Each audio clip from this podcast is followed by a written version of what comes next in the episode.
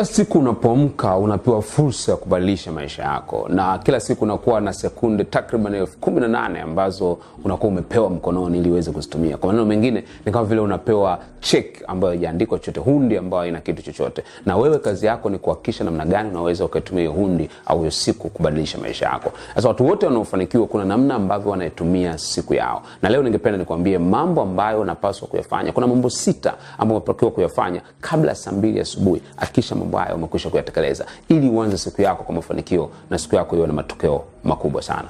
Jambo la kwanza kabisa unatakiwa kufanya mara unapoamka kabla saa mbili asubuhi ni kufanya kitu kinaitwa devotion. Devotion ni hali yako ya kuconnect wewe na Mungu wako, ni kuconnect wewe na hali yako ya kiroho. Watu wengi kuzungumza mambo yao wanaona kama vile ni mambo ambayo sio ya muhimu sana, lakini ukweli ni kwamba wewe ni mwanadamu, ndani yako kuna nafsi, lakini pia kuna roho. Ndio maana ukifariki tunasema mwili wa marehemu, maana yake marehemu mwenyewe hayuko hapo. Sasa yule wanayemzungumzia anahitaji kuwa analishwa kila siku. Tumia muda wako ule kuconnect, kama kufanya sala, kufanya ibada.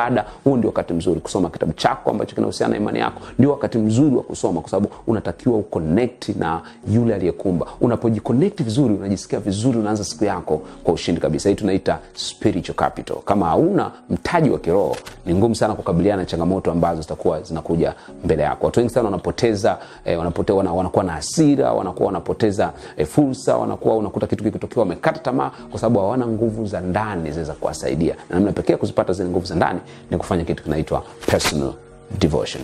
Jambo la pili ambalo unatakiwa kulifanya kabla saa mbili asubuhi ni revise your major goals. Jaribu kutafakari, jaribu kupitia yale malengo yako makubwa ulionayo katika maisha yako. Hii itakusaidia ili yale malengo yako yahame kutoka kwenye conscious mind yaende kwenye subconscious mind. Kila unapoamka asubuhi, jaribu kupata muda kupitia yale malengo ulionayo, malengo ulionayo kwa mwaka huu, malengo ulionayo kwa maisha yako, malengo tofauti ulionayo, jaribu kuyapitia, jaribu kuyaangalia hivi mwaka. Hii itakusaidia kila wakati ubongo wako uwe conscious, uwe unajaribu kuona fursa zinazoendana na malengo yako. Kama hujaangalia video yangu moja inaitwa Rust Effect, inaweza ikakusaidia sana, utaiona kwenye link hapo, utaweza kuipata kuiangalia namna gani kurudia malengo yako kila siku kuna kusaidia kuona fursa ambazo wengine hawazioni. Jambo la tatu ambalo unatakiwa kulifanya, tunasema read, jaribu kusoma. Soma kitu ambacho kitakumotivate, kitakupa hamasa. Soma kitabu au wakati mwingine sio kusoma tu, feed your mind, tunachosema. Sikiliza video, kwa mfano video kama unayosikiliza asubuhi unasikiliza video ya namna hii, inakutia hamasa, inakutia nguvu. Video mbalimbali zinazoelezea kuhusu maono yako, zinaelezea kuhusu namna gani unaweza kufanikiwa, zinaelezea kuhusu malengo ulionayo kwenye maisha yako. Lakini kikubwa kikubwa unachotakiwa kuhakikisha unakifanya ni kwamba jaribu kusoma kitu. Usianze tu asubuhi na habari ambazo zinakatisha tamaa. Mtu anaamka asubuhi anasoma tu habari za umbea, habari za udaku, habari za ajali, habari za skendo. Ah, asubuhi ukiamka kabla saa mbili hakikisha unasoma, unasikiliza, unajifunza vitu vitakavyokuongezea hamasa kwenye maisha yako. Jambo la tatu ambalo unatakiwa kulifanya uh, la muhimu sana ni kwamba tunasema choose long term goal.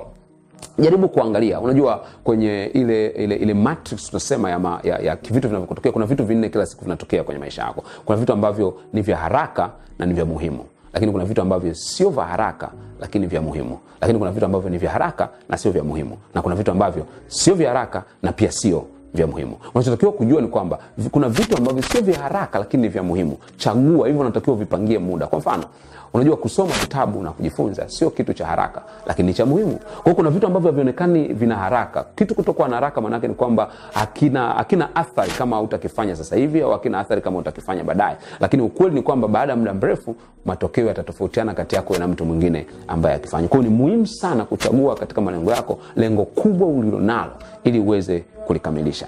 Cha tatu, cha tano ambacho natakiwa ukifanya, tunasema delegate first. Kila siku kabla ya saa mbili asubuhi jitahidi kuangalia vitu gani ambavyo unahitaji kuvifanya wewe, wanavihitaji kuvifanya watu wengine, na hivyo vitu wagawanyishie watu wengine, wapatie watu wengine, wape watu wengine. Usipofanya hivyo, kila siku utajikuta ni mtu ambaye unakuwa unafanya vitu ambavyo havina umuhimu. Unatumia muda wako kufanya vitu ambavyo sio vya msingi, unatumia muda wako kufanya vitu ambavyo havina thamani. Siku zote kumbuka, haufanikiwi kwa sababu uko busy unafanya mambo mengi. Unafanikiwa kwa sababu kuna vitu vichache vya msingi vyenye thamani ambavyo unavifanya. Kwa hiyo chagua vitu gani utavifanya, utawapa majukumu watu wengine. Jambo la sita na la mwisho tunasema kabla saa mbili asubuhi lazima uhakikishe umeijenga siku yako kwa maana ya umemap your day umepanga ratiba ya siku yako. Manyingine washauri watu kufanya jambo hili usiku kabla lakini kama utakuwa hujafanya hakikisha kabla saa mbili asubuhi umechukua dari yako umekwisha andika vitu utakavyofanya weka to do list yako nani utakutana naye utafanya majukumu gani. Na kila unapokamilisha jambo moja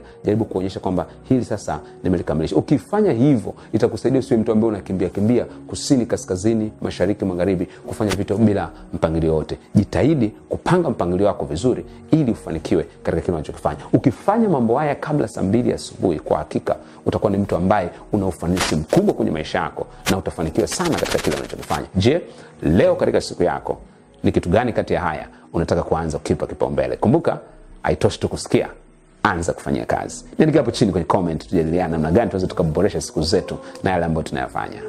See you at the top